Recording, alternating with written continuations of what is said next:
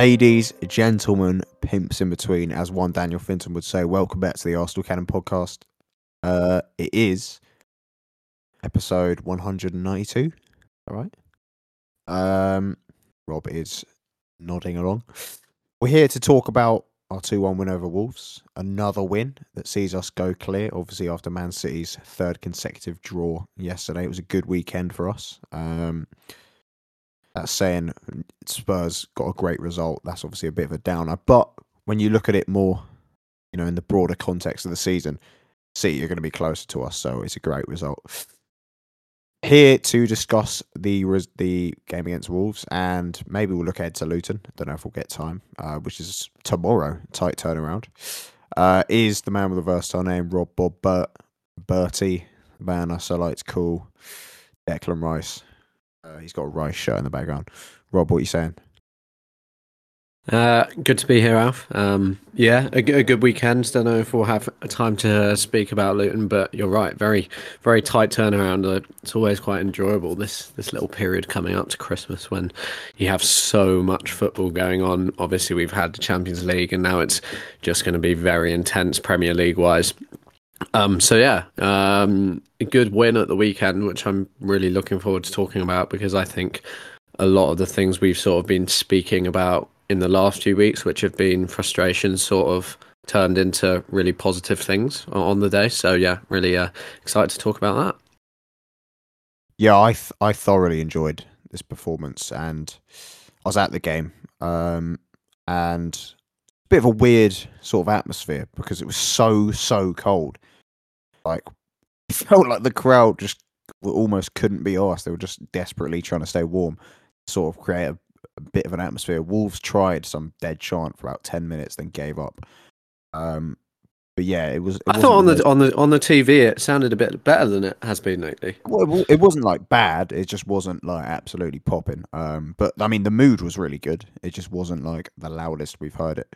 Um, I had the opportunity to sit in row one because I got a ticket on row one in on Ticket Exchange, right behind the goal, so I could have been on TV. But my dad took it in the end. He sat row one. He said it was pretty cool.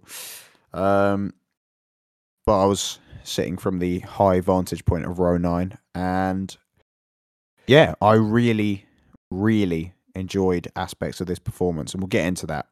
I wanted to start sort of subvert our normal narrative structure of these podcasts by starting with the explosive moment.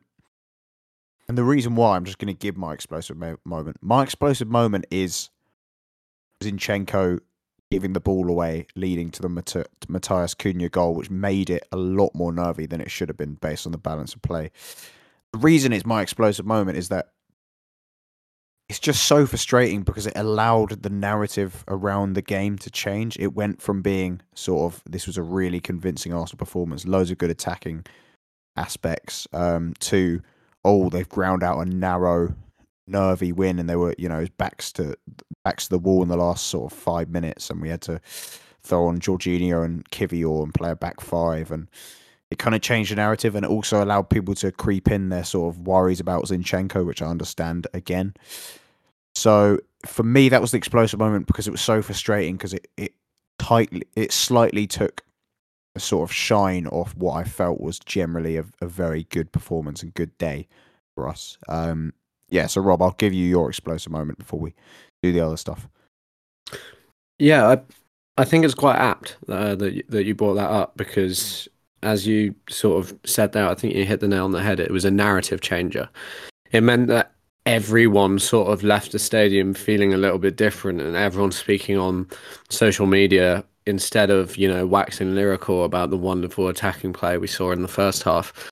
The discourse is just dominated by a, Zinchenko mistake and you know there's a, there's a lot of I don't know if it's like unjustified, but there there is a lot of discourse around uh, Zinchenko because he does make mistakes. He's that kind of player, but as you regularly say, Alfie, we're we're a much better attacking side with him in the team. Um, so it, it's one of those difficult balances to to make. You know, the, even against Brentford last week, he made the mistake, but as I said, I, I didn't mind too much because he made up for it. But it was his mistake again, and it is becoming a bit of a theme and it's the sort of thing that as much as Arteta might gloss over it in his post match interviews, he will hate it because he's a control freak.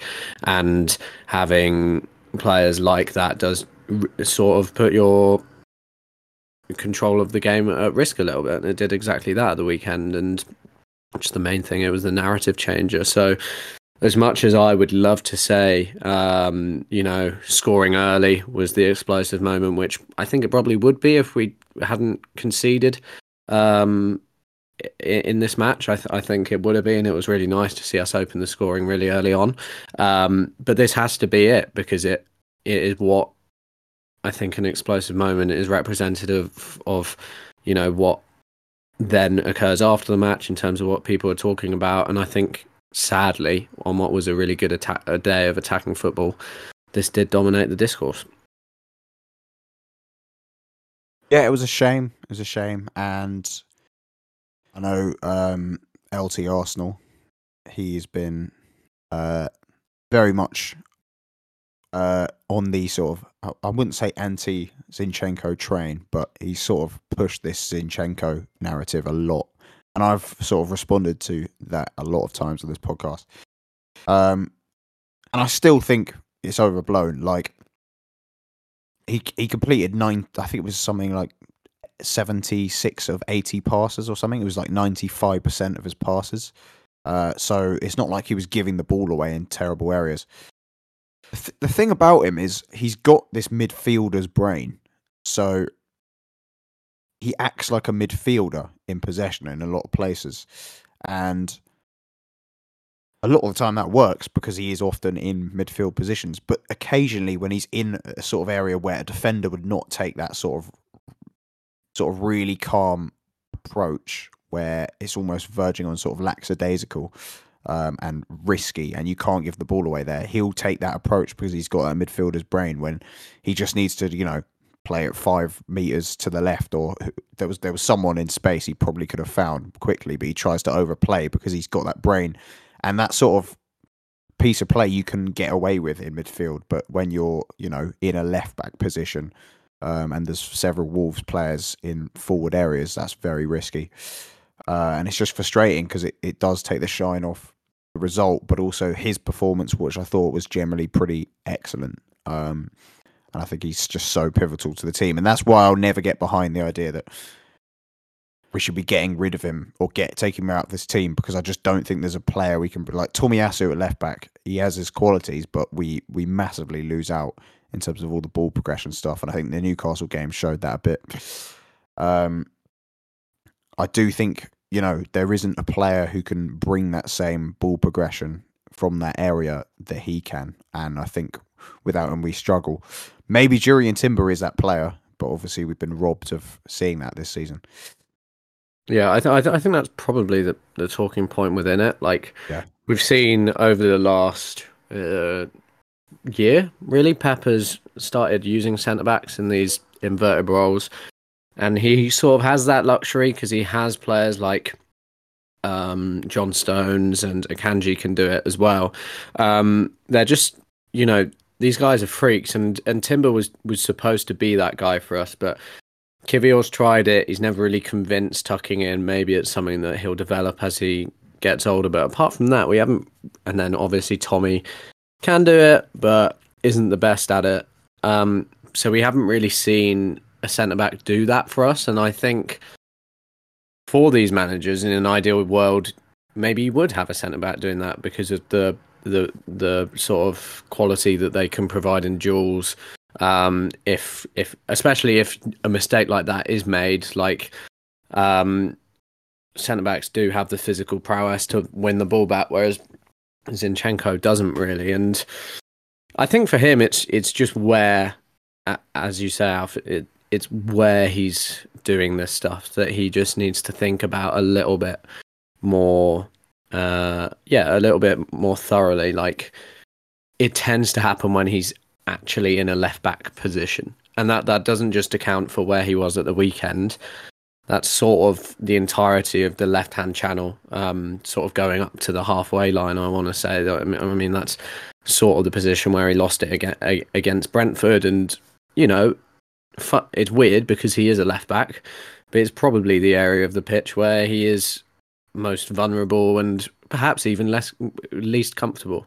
Um, but yeah, it's it's it's just a balancing act, and it will be really interesting to see if if and when uh, Timber comes back, how how he's recovered and whether he'd be able to to do that role. But I think even in the limited minutes we we saw from from Timber, um, even he wasn't at that same level as in uh, as Zinchenko of, of being able to play in midfield and drift all across the pitch and play those incisive passes and even drift over to the right and find Bukayo Saka in nice spaces. I mean, that's a really lovely trait that that Zinchenko has. I don't don't think anyone would be able to quite do it to his level. Then the question is is whether you really need that level because obviously Pep's moved away from it. He had Cancelo there and he's decided for a little bit less quality in there and a bit more defensive quality. Do you really need that brilliant technician? But I think you know when you're playing football as well as we did in the first half and Zinchenko playing an important role in that um, yeah it makes it very difficult to want to move away from that because he, he adds so much in a in an attacking sense yeah, and is like the few issues that we're talking about here. I don't even think like the issues have been like his defensive ability recently. Like I think he, I spoke about in the last podcast. I think it was. I think he's been pretty good in that aspect. Uh, it's it's just concentration issues and and and having that sort of midfielder's brain in defensive positions that's costing him. And I don't think he's going to change. Like he's just that he's got that mindset and he will take these risks. But like generally, it doesn't cost us uh, in terms of we have the best defense of the league, and that's with him as part of it.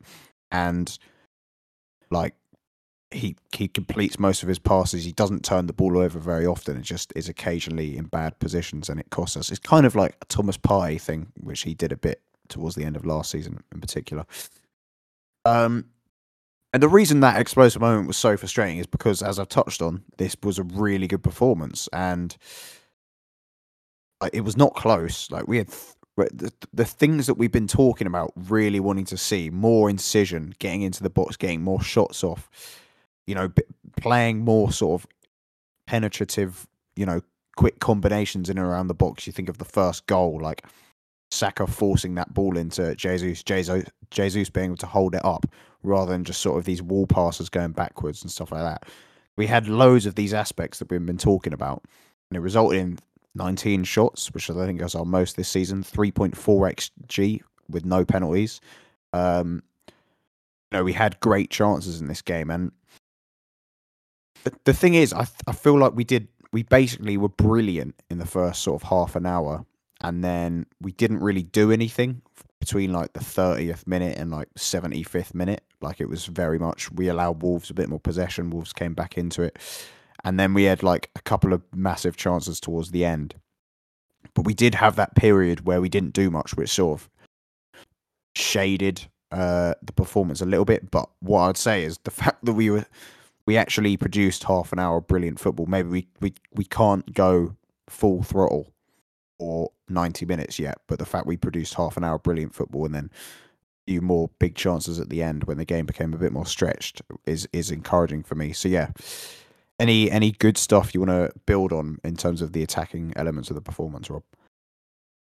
Yeah, I I, I have a. I think we'll see a lot of performances like like that this season with the congested fixture list, especially playing European football and then heading into Christmas. Um, I think this is it was probably until we conceded it was pretty much as ideal as it could have been for Mikel Arteta. You grab your two early goals and then you just control the fuck out of the game. Um, we did that both off the ball and with the ball at times start the second half, we were much better than we were in the sort of dying embers of, of the first half. We had a lot more of the ball. Um, and then even when Wolves had the ball, they, they generated nothing really. Matheus Cunha is a really good little player, and he caused caused problems. Um, but a- apart from that, they they didn't really generate anything of note. Um, and I think for me, the the best of the good stuff, because there was so much good stuff, was it was Martin Odegaard. It, it was what we called for last week, which was more variety from him and that's exactly what we got. Um, instead of just combining on that right hand side with Bukayo Saka, he played a, a, a sort of a a role in orchestra in the entire performance. He was dropping into lovely deep positions, which is something that sort of I've thought he'd be able to do for for a very long time. Um, but not not only that, the ways in which he was looking to create chances was was much more variable we saw two just audacious slip passes in behind both to Trossard and Eddie, which both players should have done better with. Um, and just, just little things like that, different ways of accessing the box. Um, I think that's what made the weekend so in, enjoyable for me. That the fact that when we were approaching the box, it, it wasn't just always going to be shifted out to Martinelli or Saka. There was the real opportunity for Odegaard to play with much more freedom. And I think, like, uh, it's something that Clive has, has spoken about a lot. Um, when Arsenal play really well in an attacking sense, it, it, tends to be the case that that Martin Odegaard plays very well, and just everything was we, was coming. We have highlighted that exact quote so many times. Yeah, yeah, it like should be one of the bingo things. Yeah, it's the perfect representation of Yeah, but it, it really was at the weekend. Everything was coming off for him, and yeah, you just hope that heading into a, a busy period, he, he's turned a bit of a corner because it, it, felt like that that kind of performance. We we haven't seen Odegaard like that all season. I don't think. Yeah, and and throughout these weeks when we've been talking about our attack maybe not fully clicking, we've been hypothesizing relentlessly that maybe it is literally just a personnel issue, um, rather than like it just struggled to we've, we've basically forgotten how to attack when we were such a good attacking team last season. And I think this week shows that. The Lens game and this game. Lens game brilliant for the first 45 minutes and then we just sharp shot basically controlled the second half. Similar in this game, raced into that 2-0 lead. First half an hour excellent. And as you said, Odegaard quote, when we've got a fully fit Odegaard, or I think is clearly been carrying a knock who f- feels a bit more trust in his body. I think he did in this game um, after that knock. And who is absolutely at his best and firing, we become a good attacking team all of a sudden. And along with Gabriel Jesus as that focal point, um, you saw how instrumental he is in the goal, in the first goal. I'm not sure Eddie provides that um, bit of hold up play and, and link up with with uh, Saka and Tomiyasu and also the second goal is perfect uh, one-two with Zinchenko. So I think maybe the fact that, that, you know maybe it is just personnel, maybe we are going to find a you know start to click a bit more. Um, and I think both the wide players look much better. Martinelli much better with Jesus on the pitch. Saka much better with Odegaard at his best. One of those sort of combinations that we that was pivotal when Odegaard and Saka were at their sort of best last season and even the season before, some of the combination play, is that sort of Saka drive inside, play it to Odegaard, and then Odegaard plays it back to him on, in sort of into the space and the half space. You know the sort of pass I'm talking about. Um, that's like a fundamental way, kind of like how we made the first goal. It's a fundamental way in which we try and get in behind with the Saka Odegaard one two and we saw a lot of that. Even there was quite a few Odegaard attempts for that, which didn't come off. Um, but the fact he was attempting those passes again was good. But you know that pass was on again, and that's something we've missed this season. But well, what, what, what, yeah, I was going to ask, what did you make about the the sort of dropping deep? I mean, thirteen progressive passes for Odegaard is is pretty out of this world, especially. I mean, generally for an eight, it is exceptional. I thought dropping in between the lines, adding a bit of technical quality next to Rice, something really incisive with his passing was a lovely addition. And I thought he was much better at it uh, at the weekend than he was in, in midweek. Yeah. I mean, so I I had I saw sorry I was just getting up FBref. Um, aggressive passes. Yeah, this has FBref has Martin Odegaard with 21 progressive passes. really? Wow. Because yeah. that's WhoScored had him at only 13. Yeah. Um, I mean, which I is which is still ridiculous. But also 1.1.9 expected assists. 1.9 like... expected assists, 21 progressive passes, uh, eight shot creating actions, six key passes. Yeah. he still passed at 87% or 86%. He was everywhere. And I saw uh, StatsBomb released, uh, I think he made 13 line breaking passes, which is more than any other Premier League player in a single game this season. Um, and I mean that that shows that he was de- dropping deep to progress the ball, but a lot of those line breaking passes were also behind the back line of Wolves, and he was getting players in behind constantly. It's exactly the Martin Odegaard we need, and it's the, the player that was like the best player, one of the best players in the Premier League last season. Um, still managed two shots as well and scored a goal. So like we saw some of that box crashing um, again that we haven't seen as much of. Just brilliant, and I thought Saka was excellent as well. Saka had loads of touches. He was the outlet on the right hand side.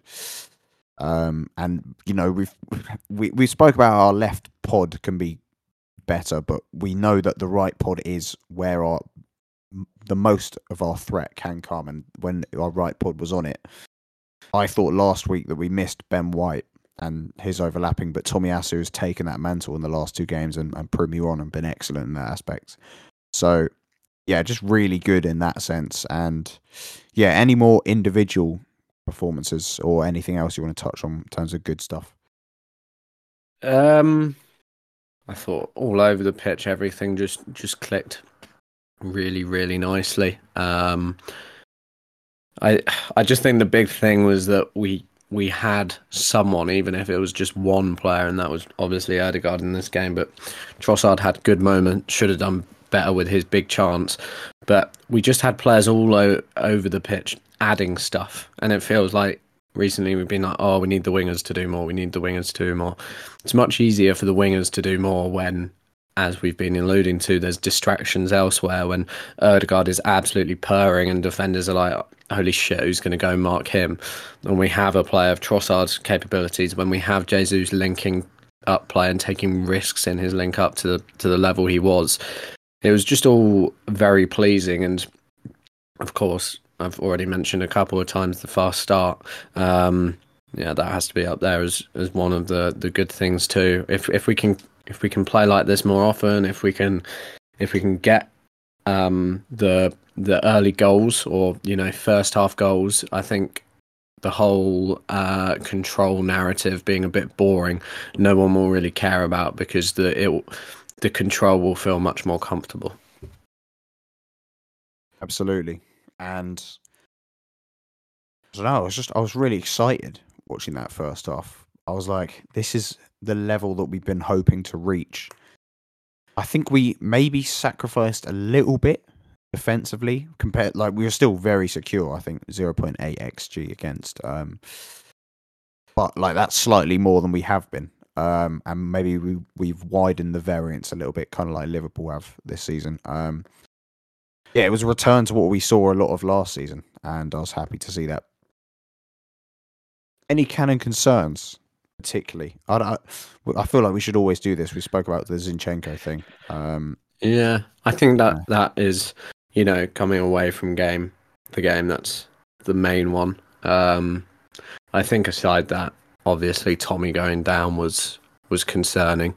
Uh, it's never something you like to see. There's been a lot of sort of mixed reports in the aftermath of it about whether it's a genuine muscle issue or if it was ju- just fatigue. Arteta attributed it to fatigue in the ma- uh, after the match, but other reports have said he's he's due a scan. So yeah, I mean, it's not nice because uh, I think you know, in an in an ideal world, perhaps Arteta, as he has done recently, hooks Zinchenko at seventy, chucks Tommy at left back, puts White at right back, and we we don't concede in that game. It just does um, hinder our flexibility at the back a bit, and not to mention the fact that Tommy has just been incredible recently. As as you say, Alf, he's he's added an attacking dimension to his game that we haven't seen from him at all since his, his first season at the club. Um, you know, some of his, his deliveries, that that cross, and we didn't manage to get an extra cannon podcast out, but I would have talked about that cross which Havertz almost concerned uh, um, converted. It was just brilliant. Um, and then uh, not really a concern, but annoying that Jesus missed the open goal. That's about it.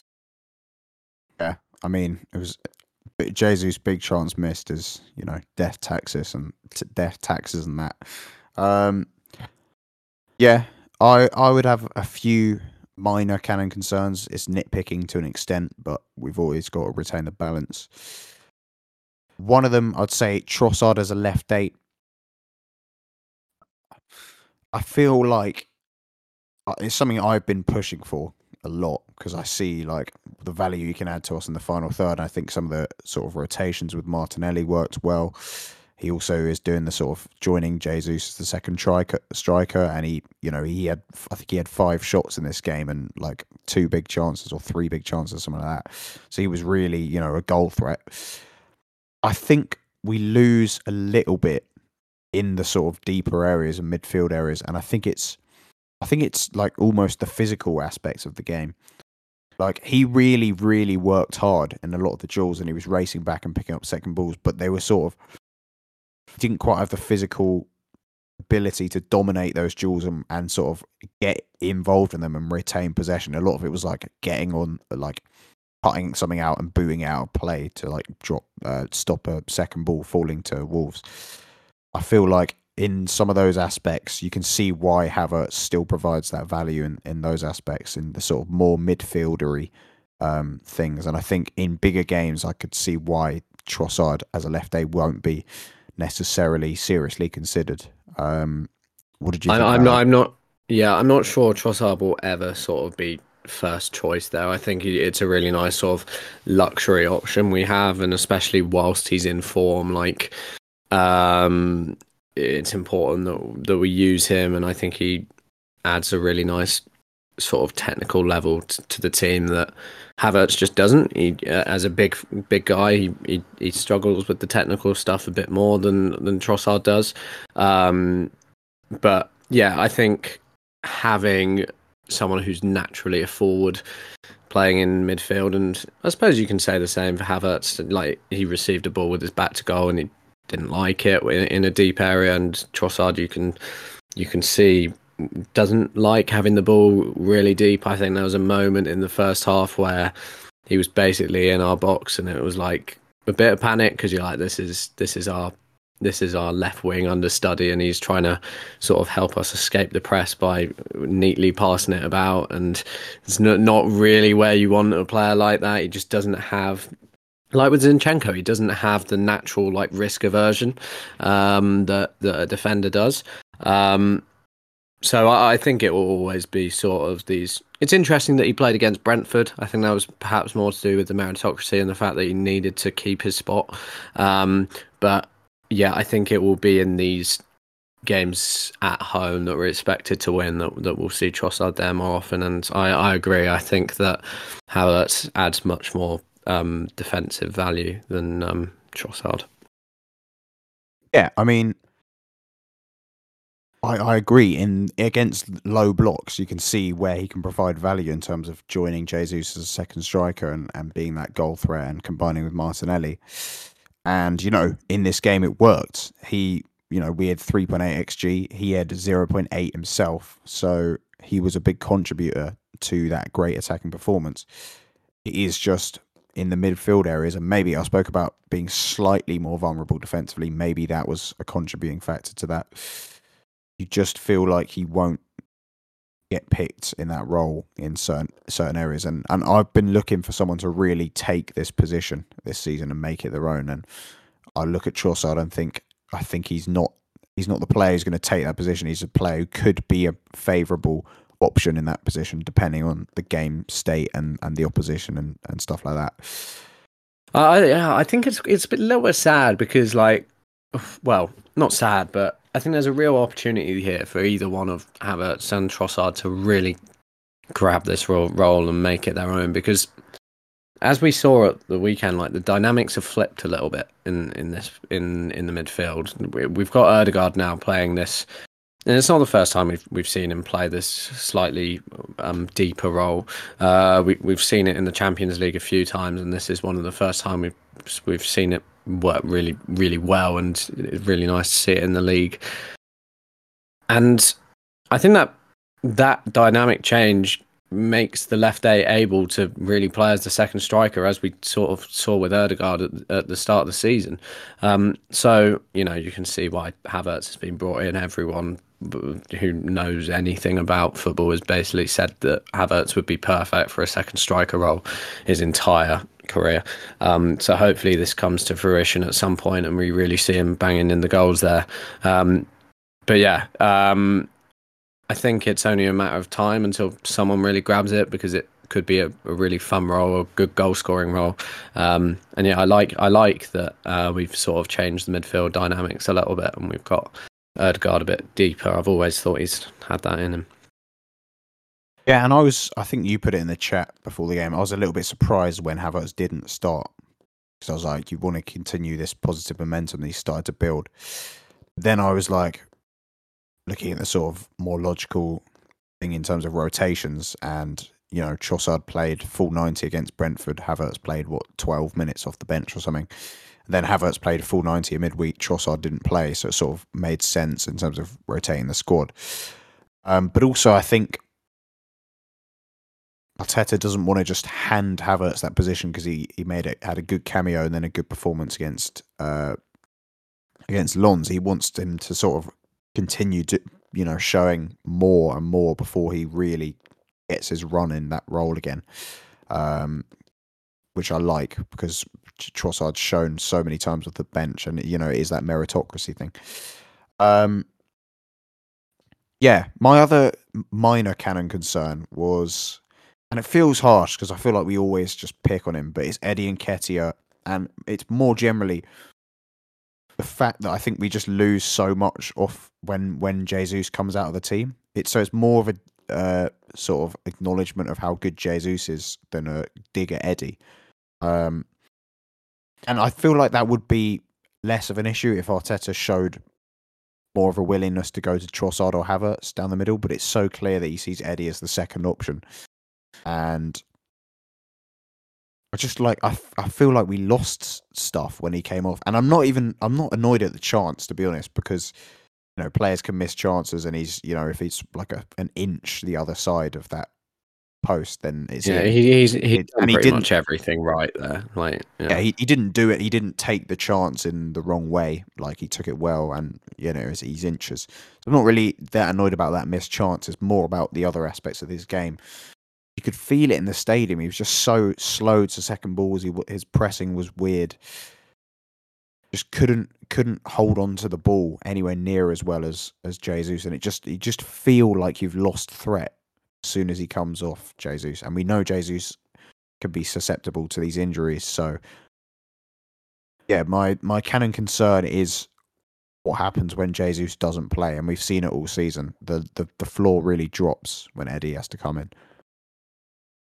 Yeah, I think I'm going to move my concern away from Eddie. I think that we know um, everything that Eddie is. We we're, we're broken records talking about him in this way. I think I I think it's more Arteta persisting with it. It's weird. I mean, you can't really knock Arteta for much as a manager, but this persistence with Eddie Nketiah is is strange. He he has never been a striker who has been able to give Arteta everything he wants from his centre forward, and he's always, you know, feels harsh to say, but he has always been responsible for dropping the the the floor of this team. Uh, we we we are just it's it's a fact. We are attacking wise, we are nowhere near as good when he starts, and we are closer to where we are with Jesus when we have Trossard playing up front, or you know, we saw it in the Community Shield. The sample size is tiny, but with Havertz, we looked pretty good. So it, it's just a strange one, and Arteta has always loved Eddie, and he, he spoke speaks about how how hard he works in training all the time, and you know, I'm sure it's true. I'm sure Eddie does work incredibly hard. This is his boyhood club, and he's desperate to be a success here. But if the player doesn't fit, you can't just keep you know, trying to make it work, trying trying to force it. Um, you know, we, we've seen it with with with other players that, and he's been more ruthless with other players. We've seen Aaron Ramsdale get dropped when he had a, a perfectly good season, whereas Eddie has consistently shown that he's not quite good enough to be a, a, proper striker option in this club, and he gets chance after chance. It clearly he really likes Eddie, but yeah, it it feels like this we're way beyond the, the sell by date here, and it, it just needs to this dependence on him. Uh, it needs to go away. And I do feel like, like how many other clubs are talking about their second choice striker this much? I don't. I don't. But that, that that's part of the price of having an injury prone striker. That's like, what I'm talking about. Yeah. yeah. So like, if if our first choice striker was available, uh, to the amount that we want him to be, I don't think we'd be talking anywhere near about this because uh, Eddie, as a second choice striker in the grand scheme of things, is pretty good.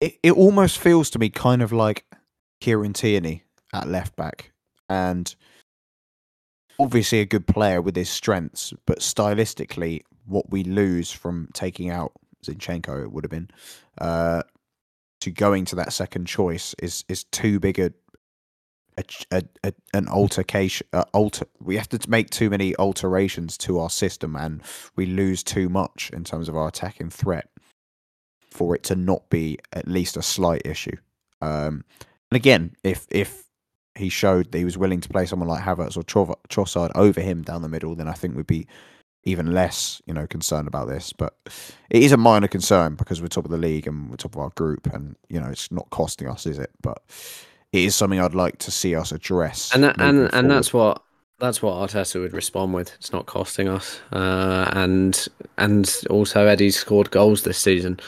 Uh, I'd caveat that by saying he's scored a hat trick against the worst Premier League team of all time, um, but um, he's not costing us. But it, it just it just feels like it's a matter of time until it is costing us, and we when we need him and we're starting him consistently, the goals do start to dry up. That literally happened last February or what, whatever, when the goals started to dry up for Eddie. So yeah, just, just I hope that he's still very open-minded when it comes to uh, who he selects when Eddie, when Gabriel Jesus isn't fully fit.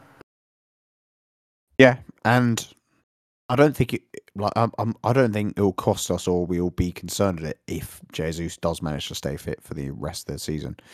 Um, but yeah, I've got a head off in a sec. Uh, so we'll draw this bad boy to close. If there's anything else you want to add, Rob, it's been a short one, but we're under time constraints today. No, uh, I guess marketing opportunity of a lifetime then. Uh, I, I, promised you, ladies and gentlemen, an article last week, and I didn't deliver. Uh, and I can't say I'm going to promise it this week, but I've got Christmas holidays coming up now, so there'll be a, a, a, few coming up from from me on We Love You Arsenal before the end of the year.